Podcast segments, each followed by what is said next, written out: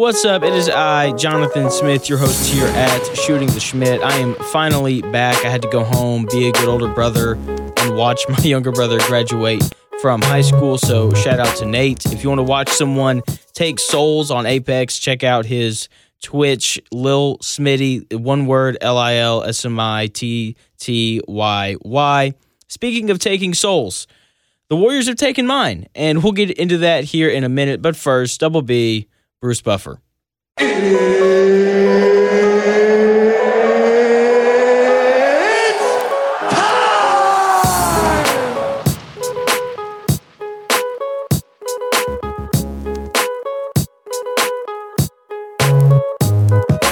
Thank you, Bruce. Now, it has been quite a week since, you know, I was here on the pod. My Mavericks are down 3 0.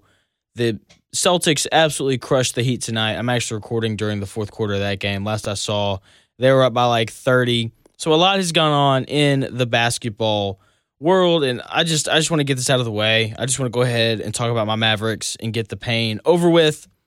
So let's just be honest here. I drank all the Mavericks Kool-Aid. Drank all of it, okay? I was blinded by my fandom. I forgot how great the Warriors are. I forgot that winning is a skill. I forgot how important it was to be experienced in the playoffs. Like that all just left my mind. I saw that my favorite team was good and immediately jumped on the bandwagon. Now, with that being said, it is still a very successful season for the Mavericks. Okay, no one expected them to make the conference finals. No one expected them to come back from down 2-0 to beat the Suns. Luka has had, you know, his early success that we've seen in a lot of all-time greats. And now that I've said that, I have to be critical. Okay, like I have crowned, I still stand by this take that Luka Doncic is the best player in the world. So I have to hold him to that standard. And look, let's just be honest here, right? Luka and the Mavs have been absolutely exposed in this series. Luka can't play defense. Andrew Wiggins is having the series of his life. Okay, he's defending Luka extremely well. He's dominating the boards. Let me back up. I just said Andrew Wiggins is defending Luka extremely well. You're saying Jonathan, Luka has like back to back 40 point games. It's very true, but it's high volume. Luka's having to take a lot of shots to get to that point, and every bucket that Luka is getting is tough. Now let me continue. Andrew Wiggins having the series of his life, defending Luka extremely well, dominating the boards. He's just all over the place. He's all over the glass. When you go small like Golden State does, you know, you have to have that wing who's willing to get in there and rebound, and he's doing that. He's scoring at will, you know, and like I said, I still believe Luke is the best player in the world. So I have to criticize him like that. And there's just there's no excuse for the way that he's playing defense right now. Okay, he's defending terribly. Okay, there are defensive sequences where he'll just give up. Like he'll just stop and not run Steph Curry, the greatest three-point shooter we've ever seen off the three-point line. He won't slide in to cut off driving lanes. And it's just it's lazy defense. And I just don't understand how you can play lazy defense in the Western Conference Finals. Okay, and so you see him just give up. He's given up wide open threes or easy dunks, and that's just unacceptable at this point in the season. And I get that he's tired from how much he's having to do on the offensive end. But if he was in better shape, he'd be fine. Like I I saw some clips from when he was playing in Europe and he looked way way slimmer, way healthier, right? Because obviously he looked slimmer because he was, you know, 17, 18, 19 years old. He's 23 now, but still, he just, he looked just in better shape back then. He still has like love handles now. And I just, I don't understand it. He needs to get into better shape. If he does that, like that will help him be a better defender. Okay, he has to shoot better from the free throw line. He's shooting 78% for this playoffs. His career playoff free throw percentage is only 69%.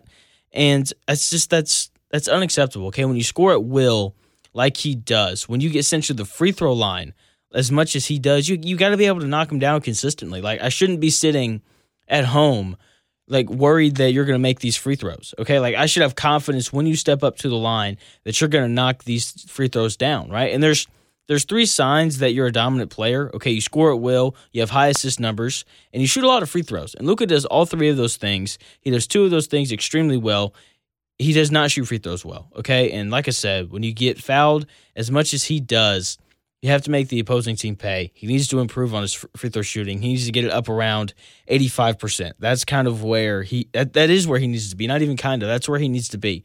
Okay? Like he's shown that he's a very capable shooter, you know, with the tough threes that he hits. Look, if you can hit a tough step back 3, you can shoot 85% from the free throw line. Like it's it's not that hard, okay? He needs to come into next season in better shape.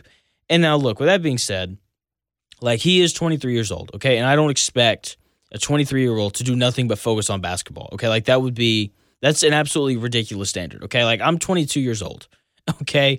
And I couldn't imagine just absolutely locking in on one thing for the rest of my life. Okay. Like it's also important to take that time off. I remember when I was playing baseball in college, whenever, you know, the season would end or whatever, I wouldn't touch a ball or a bat for like a month. Right. Because it's important to allow your body to rest time to recover. Very important. So Luka should take three weeks to a month when the season ends to recover. He's played a lot of games, carried a lot of load. Then he should just lock in on getting better and getting into shape for the upcoming season. And the other thing too is like shooting free throws doesn't doesn't like put that much wear and tear on your body. Okay, so he needs to come back a better free throw shooter next season. Now the Mavericks offseason, I do want to talk about this just a little bit. And you know, when I was talking with Lund a couple weeks ago on the podcast, I made the claim that I didn't think it was that important to have a center, and I was wrong. Uh, Dallas, they need a center. Um, yeah, like after seeing what Kevon Looney has done to them, it is it's, first of all, it's absolutely blown my line, blown my mind. Kevon Looney is having the series of his life, and yeah, man, like there's I think there's a few options for the Mavericks at center, and just let's let's get into these really quickly. They can trade for Rudy Gobert. Please don't, as I've said before you know, he's not the guy that I want in Dallas. You know, I understand that he fills a lot of needs for the Mavericks, but I've seen him get played off the court in the playoffs these last two seasons. You know, and I'm a believer in building for the playoffs and not the regular season. Gobert also extremely expensive. I would rather send that money other places. Uh, they could trade for Nurkic if Portland decides to clean house. Once again, please don't. He's similar to Gobert. I don't think he can play consistent minutes when a team goes small during the playoffs. He's going to get played off the floor in a very similar fashion that Gobert does. They could trade for Mo Bamba or wait till he becomes a free agent after next season. You know, I've talked about him before. He can shoot, so you can still run the five out offense. He protects the rim well. Um, he moves off the ball well as as well. Like that's another impressive thing with him. You know, like I said, he can shoot. He's athletic. He can hold his own against guards if he gets switched onto them. Um, he's also the cheapest of the three options so far. And then throwing out DeAndre Ayton as well. If if he doesn't sign with the Suns, which is very possible, Phoenix doesn't like to pay players. The Mavs should sign him. Like he finishes over small small defenders. He protects the rim. He's a good enough passer. He can move the ball on offense. I think he'd fit well. He moves well, so you can run him, you know, as the small ball five. If he gets switched on to guards, he can hold his own. I mean, he's he's the guy if you're Dallas, right? Like Zach Lund hit the nail on the head with that. If they don't, you know, resign him, Dallas, you you need to give him the max, okay?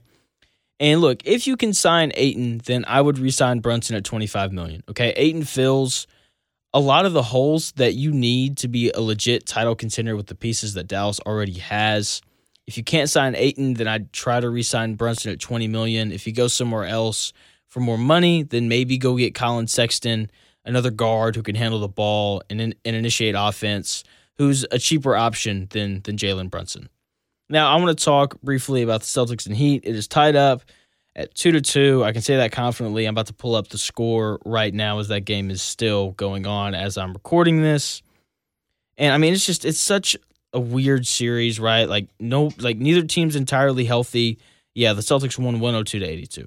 Neither team's entirely healthy. Tyler Herro didn't play tonight. Man, if he doesn't play, you know, the Heat have no shot. They don't have enough guys who can create shots off the bounce without him. They really need him. Um, but with that being said, if he does continue to play, I think Boston should be nervous. Okay. Um, I mean, like it's it's just with all these injuries, it's just so hard to tell what's going to happen. And if you put me on the spot right now, it's best two out of three. I would take Boston just because I think they're more consistent. Bam Adebayo has looked great in some games. He looked dominant in game three. Maybe that's because, you know, Robert Williams didn't play. But at the same time, I think there's something to be said for the way that he played against, you know, a guy in Al Horford who's a really good defensive player. And I just I I don't know. This series is just so up in the air with all these different injuries. and which is just like you know these conference finals have been really underwhelming, right? Like, you know, we went from thinking it was going to be the rise of Luka to them potentially getting swept.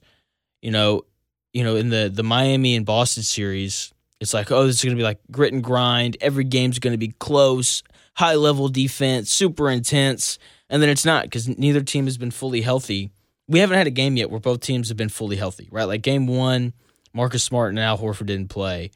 You know, game two, I believe Robert Williams didn't play. Game three, Marcus Smart gets hurt. You know, Jimmy Butler leaves early, and then obviously tonight, no Marcus Smart and, and no Tyler Herro. It's just, it's just a really hard series to watch because of all the injuries. You know, t- too many role players, not, not enough stars for me, if I'm being totally honest. But I, I still like my Boston pick. Jayson Tatum played well tonight. I will say, you know, every time we're ready to like crown him as a legit superstar. He has a stinker like he did in game three where he only scored 10 points. But then he always follows that up with a very, very good performance like he had tonight. So that's going to do it here at Shooting the Shmitt. Thank you so much for listening. I will, I will be back again soon with another take for you guys.